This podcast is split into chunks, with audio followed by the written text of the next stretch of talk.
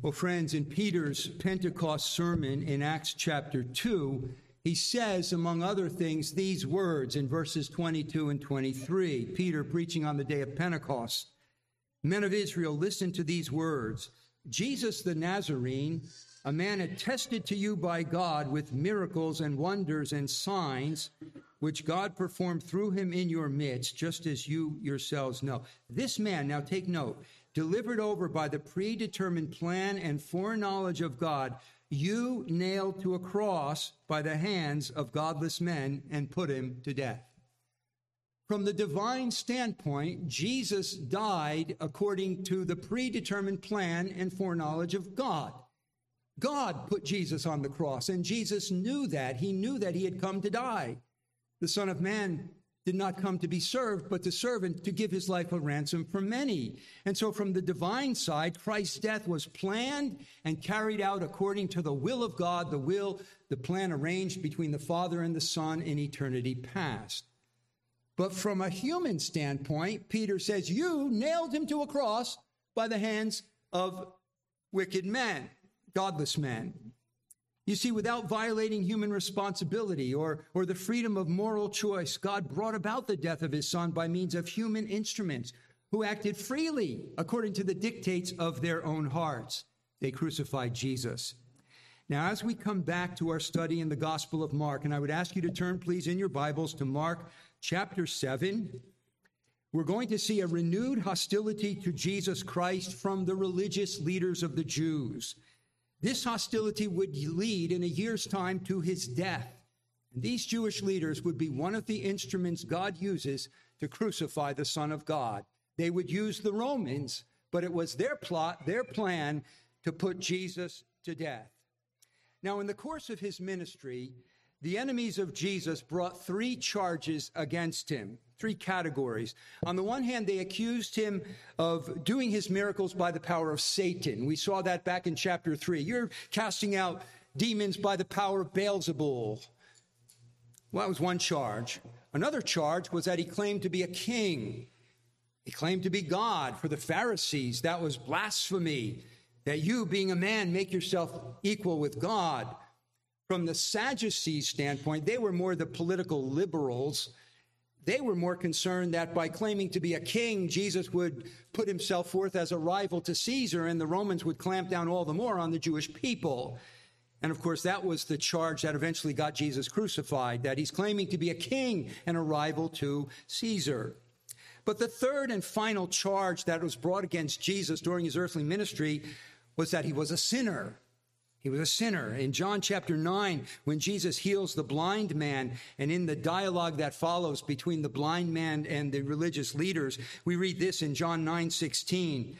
Therefore, some of the Pharisees were saying, This man is not from God, because he's not, he does not keep the Sabbath. But others were saying, How can a man who is a sinner perform such signs? So they accused him of being a sinner because he didn't keep the law of God and he didn't encourage others to keep the law of God.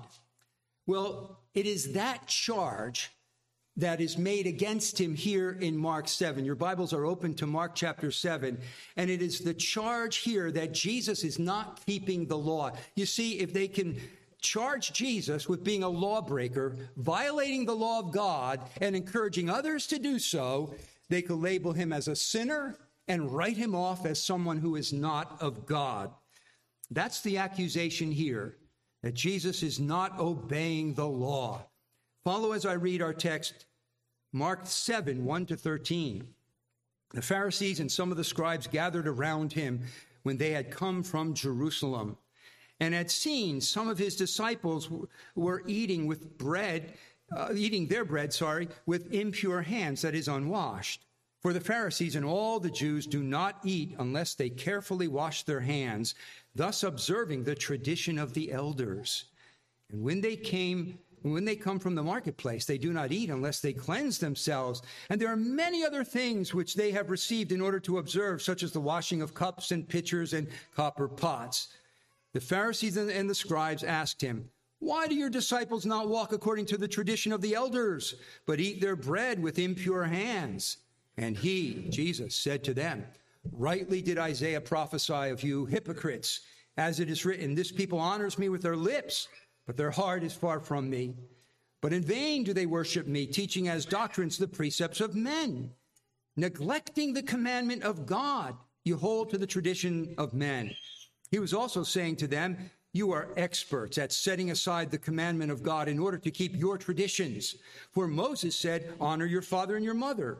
And he who speaks evil of father or mother is to be put to death. But you say, if a man says to his father or his mother, Whatever I have that would help you is korban, that is uh, to say, given to God, you no longer permit him, permit him to do anything for his father or his mother, thus invalidating the word of God by your traditions, which you have handed down, and you do many such things as that.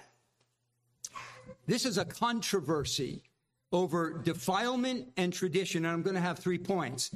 The incident that prov- provides the occasion for this controversy, the inquiry that provokes the controversy, and then the indictment with which Jesus addresses the controversy. First, the incident, the occasion for the controversy.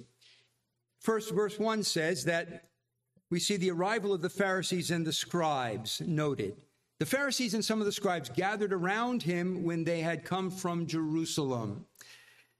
Now, notice it says some of the scribes.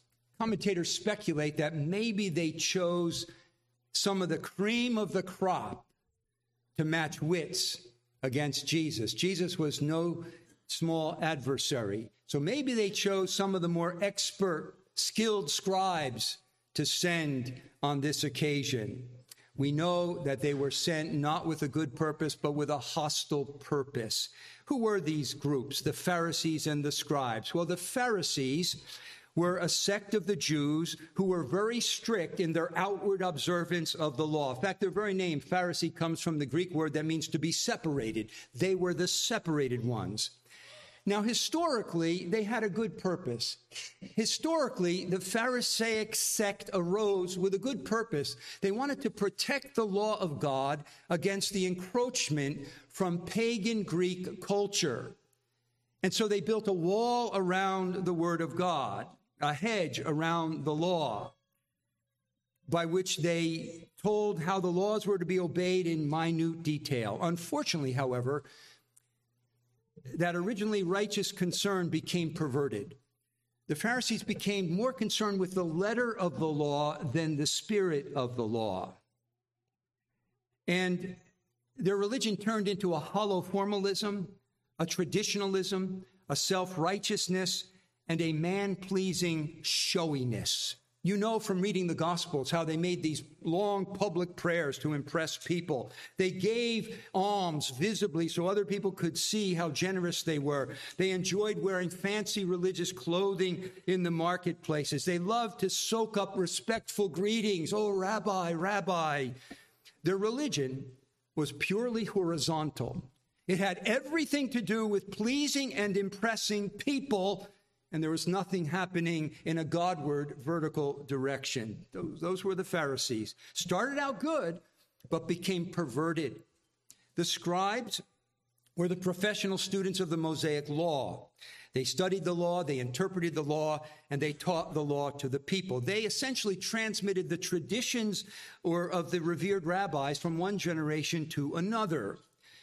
Uh, the most prominent of the scribes were members of the Jewish council, the Sanhedrin. Most of the scribes were Pharisees. So these men, these two groups now gather around Jesus and they've come from Jerusalem. Now that's significant. Jerusalem was headquarters of the Jewish religion.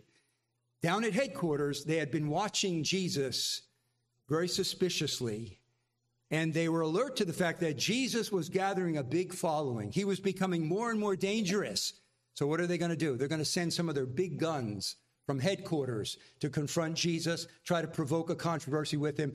Those who are more prominent than just the local Pharisees. So, certain Pharisaic bigwigs, certain choice scribes are sent from headquarters to try to provoke Jesus in a controversy.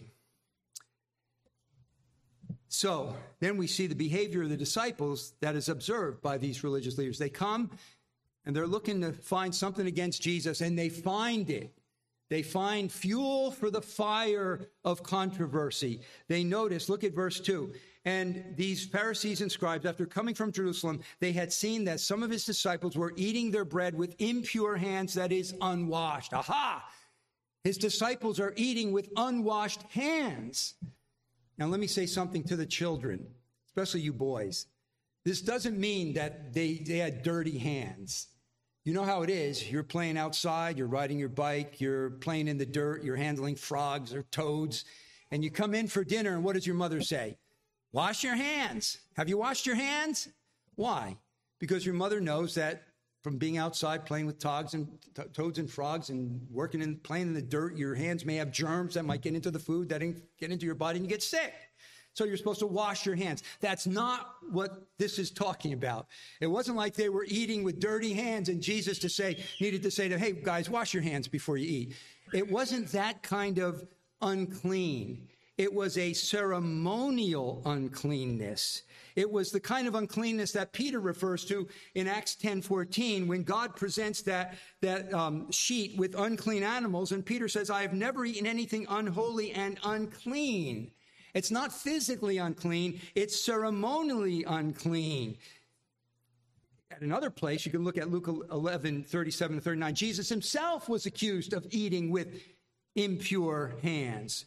So the issue of washing hands before eating, that provides the opportunity for this controversy. Now, let me give you a little background about this Pharisaic practice. In fact, Mark explains it to us verses 3 and 4. For the Pharisees and all the Jews do not eat unless they carefully wash their hands, thus observing the tradition of the elders. And when they come from the marketplace, they do not eat unless they cleanse themselves. And there are many other things which they have received in order to observe, such as the washing of cups and pitchers and copper pots. Notice the uncleanness here is not physical uncleanness, it is ceremonial. In fact, the word that describes how they wash their hands is a Greek word, pugme, which means with the fist. Apparently, according to the tradition, they were to take one hand with a fist and, and wash the other hand, and then vice versa.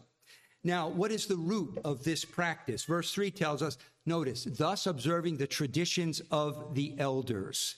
This practice came not from the Bible, but from the elders, from the tradition. Now, does the Bible in the Old Testament talk about washing? Well, yes, it does. There are various washings. If you touch a dead body or if, if you come into contact with um, an unclean dis- uh, discharge of the body, there were washings prescribed.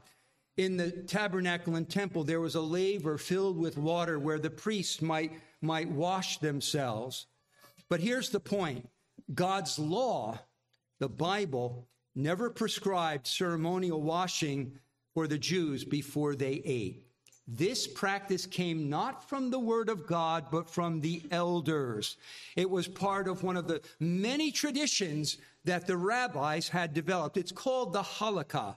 The Halakha is that body of literature which deals with the discussion of the rabbis about how to, you know, obey the particular laws of Moses. And it says here in the text, they held fast to these traditions. They went beyond the word of God and they made their own man made rules and traditions. And verse 4 says that this was just a sample of the large body of traditions that they followed. When they come from the marketplace, they do not eat unless they cleanse themselves. They might come into contact with a Gentile and need to cleanse themselves. That was not in the Bible. That was not in the law of Moses. That was a man made tradition. And there are many other things which they have received, passed from hand to hand in order to observe, such as the washing of cups, pitchers, and copper pots. What all these rules had in common, and here's the main point, is they have their source not in the Bible, not in the law of Moses, but in the traditions of the elders. So the incident that provides occasion for this controversy was these religious leaders say, look at the disciples, say, you're eating with ceremonially unclean hands, contrary to the tradition of the elders of the rabbis. Now, let's see the actual inquiry that provokes the controversy. Verse 5. The Pharisees and the scribes asked him, Why do your disciples not walk according to the tradition of the elders, but eat their bread with impure hands? Now, there's an assumption there. The assumption is that this rule is binding on their consciences. This has binding authority. Why aren't they following the tradition of the elders? Because this has binding power, this has authority. With regard to that particular tradition, it was especially strong because the two leading rabbis agreed. The two leading rabbis in Israel at the time were um, uh, Shammai and Hillel, and they often disagreed. If you remember Matthew 19, they had different views of divorce. One was more strict and one was more lenient.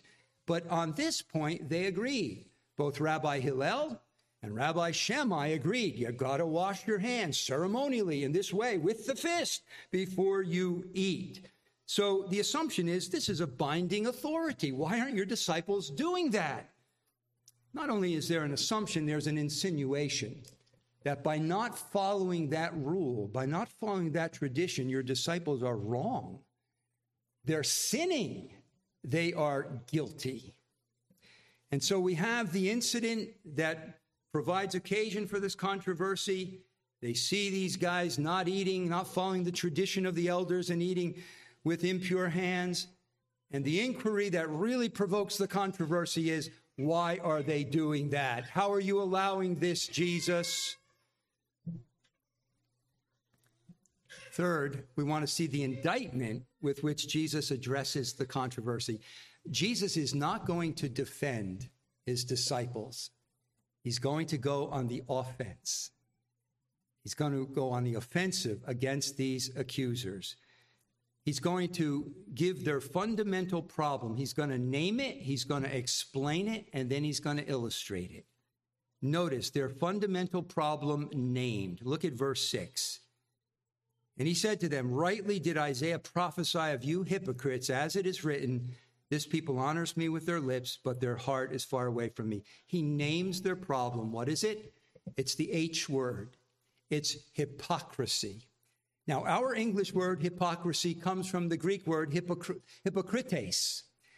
And I'll tell you what it means. The word hypo, the, the Greek preposition hypo, means under. A hypodermic needle is a needle that goes under your skin. Don't you love it, right? but it does. It's a hypo. Hypo, hyper is above, hypo is below. A hype, and it's, it's Hippocrates. It was the word used of an actor in a Greek play. And those actors would wear a mask. Have you ever seen pictures of that big mask that, that the actors would wear? So here's a guy, and he's got a big smiley faced mask.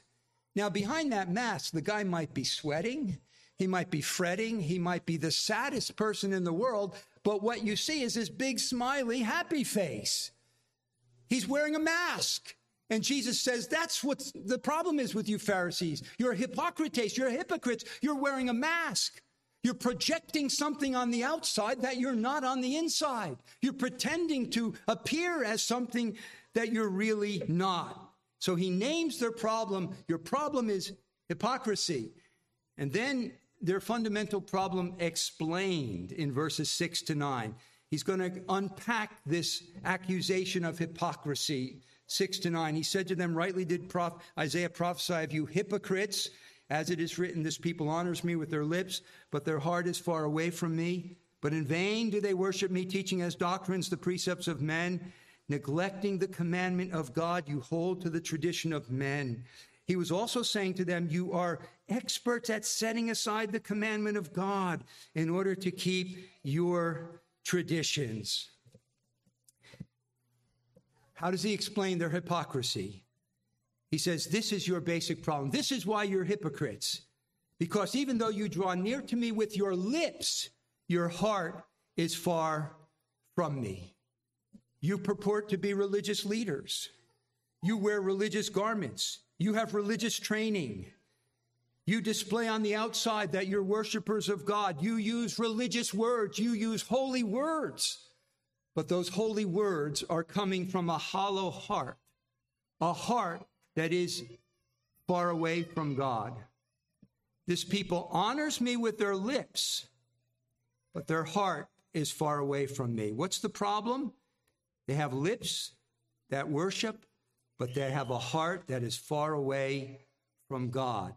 And the language he uses here is rather strong. Well, because their hearts are far away from God, it's a small step to the next problem. Because you have hearts that are far away from God, what do you do? In vain do you worship me, teaching as doctrines the precepts of men. If your heart is pushing God away, you don't want to hear what God has to say, right? If you don't like somebody, you don't care much about what they have to say, do you? You don't care much for their opinion. And because their heart was far away from God, they didn't care about what God had to say. And so, and yet they wanted to be religious. They wanted to put on a front that they were godly, spiritual men. So, what do you do?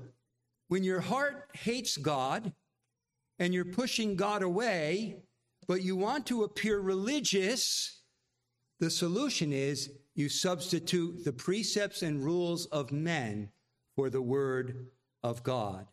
That's what they were doing. And the language here is strong. It says in verse 8 that they were neglecting the commandment of God. The Greek word is aphiemi. That word is used to describe what God does with your sins.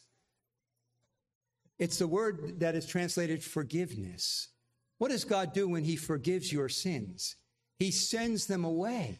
He buries them in the deepest sea. As far as the east is from the west, so far shall your transgressions be removed from you. When God me your sins, he sends them away. That's what they were doing with the word of God. They were sending away the word of God. You see, adopting the traditions of men begins with pushing away the word of God.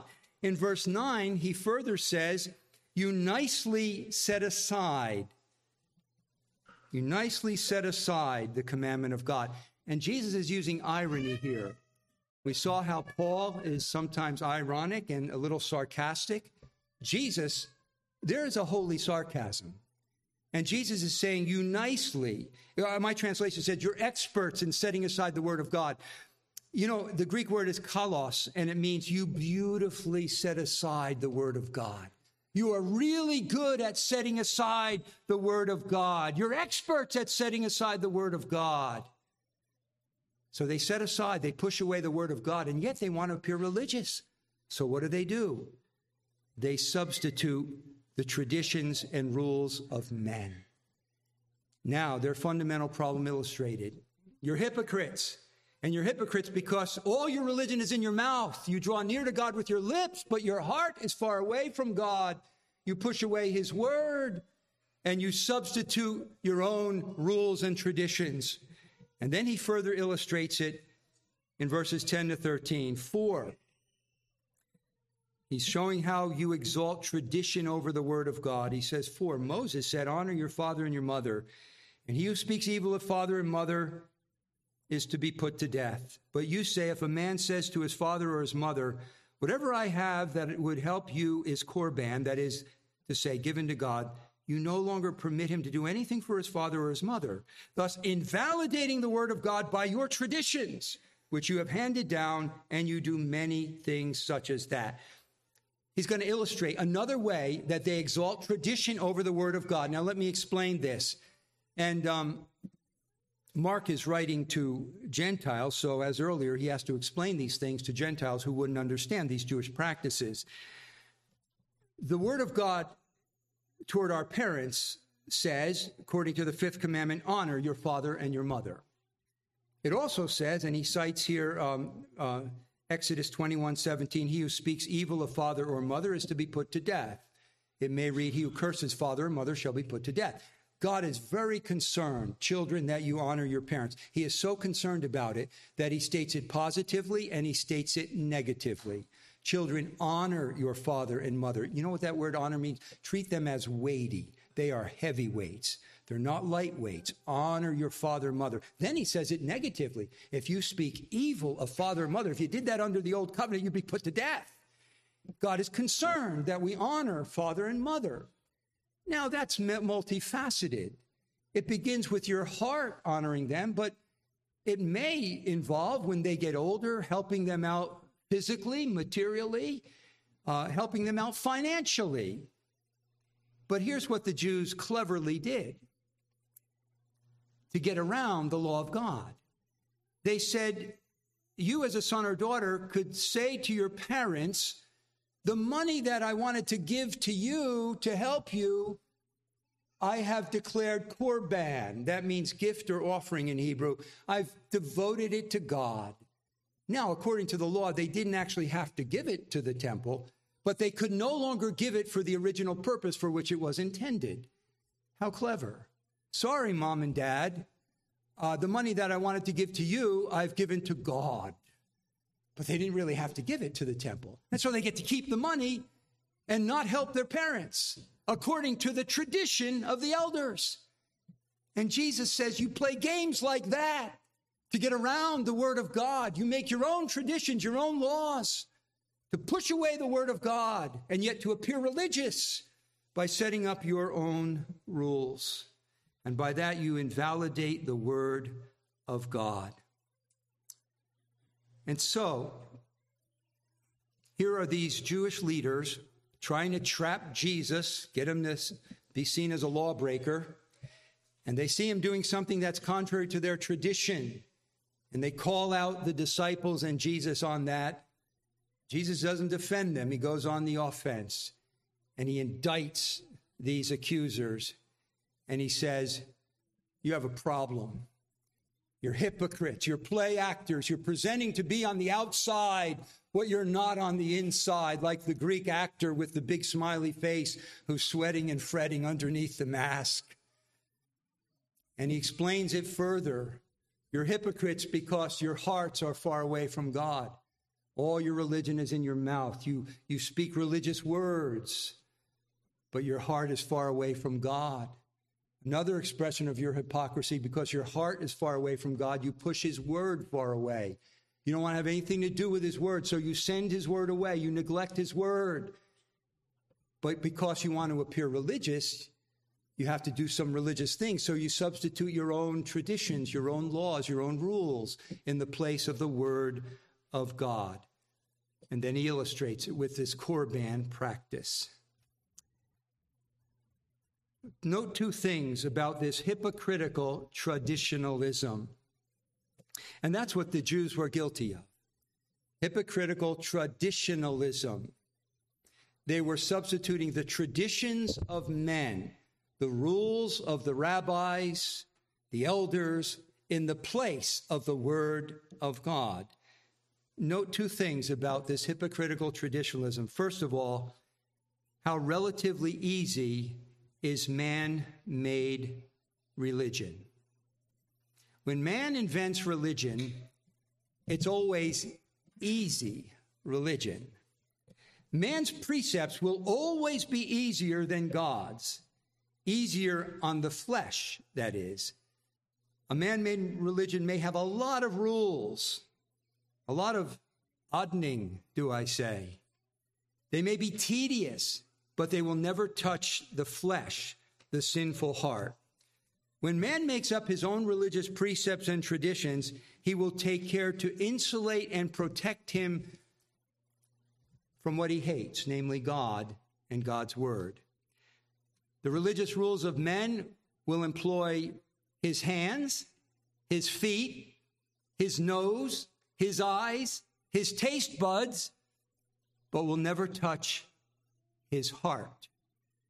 Because the whole reason he makes these rules is because his heart is far away from God. When I was in the Roman Catholic Church, I knew nothing of repentance, but I knew about penance. So I'd go in and confess my sins to the priest. I wouldn't tell him the deep things of my heart. I'd make up some superficial things. And he'd give me penance. He might say, say 10 Our Fathers and 15 Hail Marys. I'd go out into the auditorium, I'd kneel down, I'd say, Our Father who art in heaven, hallowed be thy name, thy kingdom come, thy will be done. One. Hail Mary, full of grace, Lord is with thee, blessed art thou amongst women, blessed fruit of thy And I just click them off. And I did my penance. It never touched my heart in repentance. Repentance is the vomit of the soul. Repentance is acknowledging I'm a wretched, filthy sinner in the sight of God, and, and I need cleansing from sin if I'm going to be spared hell. Penance is far different from repentance. So when man makes up a way to get rid of your sin, it's always easier than God's way. And the second thing about man made religion, not only is it easy, it's condemnable. It's damnable because it's doable. You see, the reason that people invent religious traditions is because their heart is far away from God. And yet they have a consciousness of God, a knowledge of God, and they want to appear religious.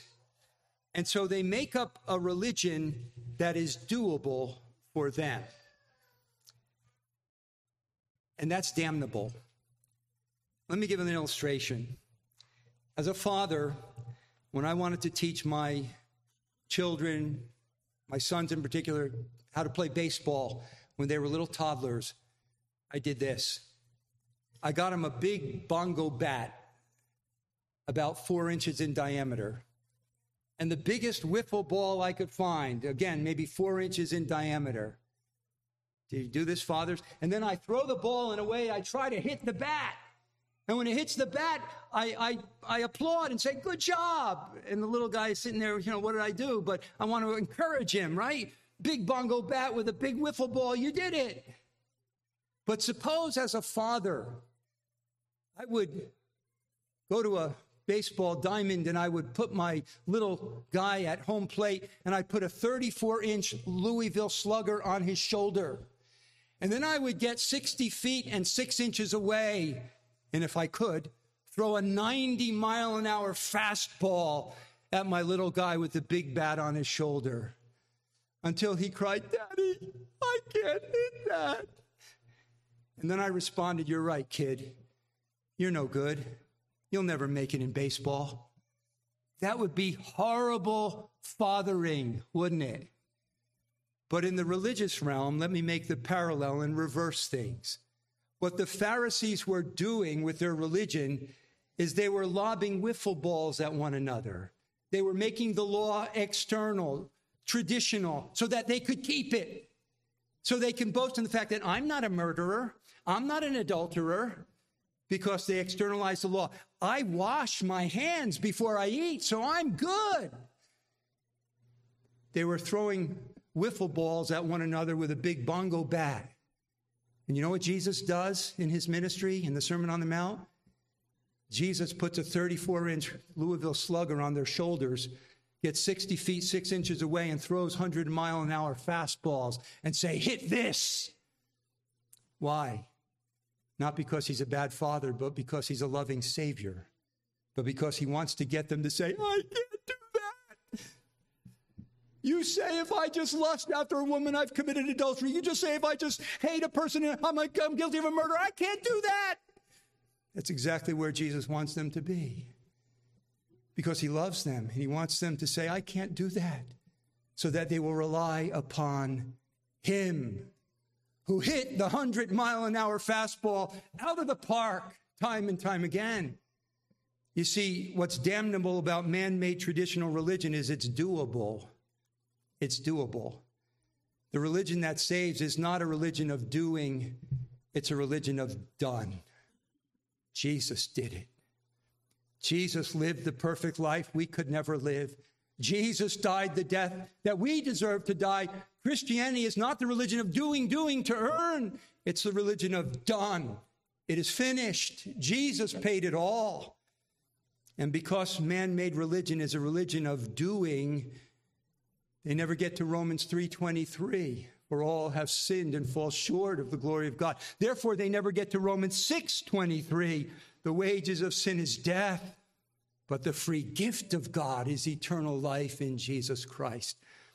The religion of the Pharisees, the religion of traditionalism, the religion of doing shields you from the religion of grace. And grace is the only thing that can save us, brothers and sisters. So, this man made religion is damnable because it's doable. The religion of God is not doable. The law of God is not doable. We can't do the law, but Jesus did it. for us. That's the gospel. Let me make a few applications and then we'll be finished. From this passage, we certainly learn that one may be very religious and still hate God. Isn't that one of the lessons we take away from the religious Pharisees and scribes in the New Testament? Religion coming out their eyeballs, very religious. And yet in their hearts, they hated God. Jesus said, Your heart is far away from me. But they're not unique in human history. The Bible teaches that the natural condition of every one of us when we're born into this world is that of enmity and hostility toward God. Jeremiah 17, 9, the heart is deceitful above all things and desperately wicked. And the heart is the center of our being. It comprehends our mind, our will, our affections. And at the very core of our being, we are deceitful and we are wicked. In Romans 3, Paul concludes his arguments against the human race by saying there's none who understands, there's none righteous, there's none who seeks for God. In Romans 8, Paul says, the mind set on the flesh is at enmity toward God. It doesn't subject itself to the law of God, neither can it. In Colossians 1:21, Paul says to these now Christians, although you were formerly alienated and hostile in mind, we're all born with our backs turned toward God. We're all born hostile to God. But you know, there's more than one way to show our hostility to God. There's a younger brother way to show our hostility to God. Remember the younger brother in the parable? He thumbed his nose at his father, who represented God, and said, I don't care one whit about you. I'm going off on my own. I'm going to live my own life. I'm going to indulge my own lusts and my own pleasures and my own passions. I'm going to break every law. It doesn't matter. There are younger brother sinners who flout the moral law of God and defy it. But probably more people live at enmity toward God by hiding behind the cloak of religion. These religious leaders who opposed Jesus were typical of people in every generation who draw near with their lips, but their heart is far away from him. Friends, one of the basic lessons we need to learn as Christians, and let me put it this way not all that glitters religiously is spiritual gold, right? Not all that glitters spiritually is spiritual gold.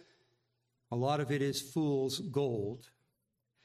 You know, in recent years, we have seen some prominent Christian leaders, Christian men, who have either denied the faith or proven to be hypocrites. That should shock us, but it shouldn't shake us because you can be religious and still not know God. You can be religious and hate God.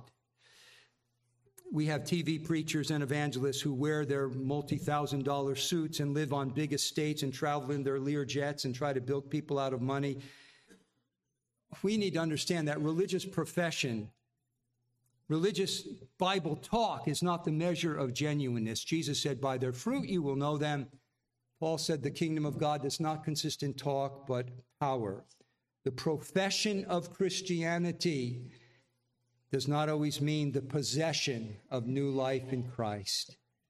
But then another application learn at least one way that the depraved human heart runs and hides from God, and that is man made religion. Right? Some show their rebellion by out and out flouting of the moral law, but one of the ways the depraved human heart hides from God and runs from God is man made religion. See, man is incurably religious. We can't help but being religious. Why? Because God has put eternity in our hearts. We know there's a God by the creation and by conscience. We know that there's a moral law that is absolute. And we know that we have broken that law. Man knows he is guilty. He knows that there is a judgment to come that he needs to be prepared for. So man is incurably religious, but by nature, he hates God. So what do you do when you know there's a God, you know there's a judgment you're going to stand before, and yet you hate God? Well, what you do is you invent religion. And so we have a plethora of religions in the world.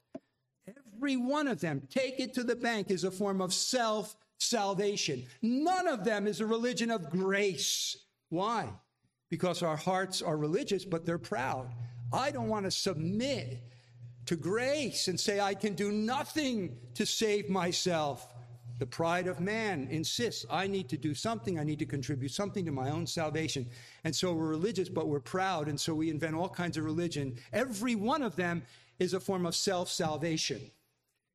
You can take this, this to the bank as well. Every form of cultic perversion of Christianity, same thing. Every cult of Christianity denies the deity of Christ and denies that salvation is by grace alone, through faith alone. There's always an element of something I can do because of the pride of man. Why do we have large religious institutions that call themselves Christians, Christian, but where man's traditions have choked out the word of God? They substituted visual images, statues, candles, holy garments, holy water, magical bread that makes you clean from sin, magical rituals like um, say so many Our Fathers and Hail Marys and you'll be forgiven. It's because people are religious, but they hate God and they don't want to submit to God's way of salvation, which is by grace through faith. Why do so many in our day want to have a mystical experience, which will all of a sudden elevate them to this high level of spirituality? I thought of the phrase the other day one stop religious shopping. You just have this experience. And you don't have to wrestle with God and His Word and sanctification. Why do some people prefer to worship in an atmosphere where it's very entertaining and there's glitz and glamour and there's bells and whistles? Because they really aren't desiring God and His presence with a simple, heartfelt worship. They want the glitz and the glamour and the bells and the whistles because they're religious, but their heart is really far away from God. Man made religion, like that of the Pharisees, can be impressive to the senses, but it can also be like a lead shield that keeps the x rays of God's truth from penetrating the heart. Finally, though, we learn from this passage, we have a hint of the secret of true heart religion, don't we? What does God want? God wants worship from the heart. That's the problem. You draw near to me with your lips, but your heart the center of your being is far away from me. What worship does God want? He wants worship from the heart that begins with a new heart. By nature, our hearts are running away from God, hiding from God. We need a new heart. Thankfully, that's what God does in the new birth. He gives us a new heart. If anyone is in Christ, he or she is a new creation. Old things have passed away, all things have become new. You know that you've become a new creation and you have a new heart when you have repented or turned away from every other form of salvation, every form of self salvation, and you have lifted up the empty hands of faith and said, God, be gracious to me, the sinner. Save me by the blood of your Son. When you've repented and believed in Jesus, then you know that you've received a new heart in the new birth. That's where true religion begins. But true religion must continue in our lives as Christians by having our hearts continually reformed by the Word of God. Unlike the Pharisees who pushed away the Word of God, neglected, set aside, negated, nullified the Word of God, and replaced it with tradition, we need to be all about the Word of God. We need to reference God's Word, need to read it, feed on it. We need to let it do its work of convicting us, humbling us, and then leading us to the Savior for fresh forgiveness and leading us in the path of ongoing holiness and sanctification. His word is truth. Jesus said, Sanctify them in the truth. Your word is truth. I end where we began this morning. All scripture is God breathed and profitable for teaching reproof, correction, reproof, correction, training in righteousness. Let's pray. Father, thank you for your word, that it is true. Thank you that you have delivered many of us from religion that was empty and hollow. We drew near with our lips, but our hearts were far away from you. Thank you for visiting us with your grace and giving us the new birth, and giving us a love for your word. Help us to love your word, to heed your word, to read it, to meditate upon it, to continue in it, that it might continue to do its work, that our lives might be pleasing to you. Thank you for your written word. Thank you above all for the incarnate word, Jesus Christ, our only Savior and hope. We thank you in his name.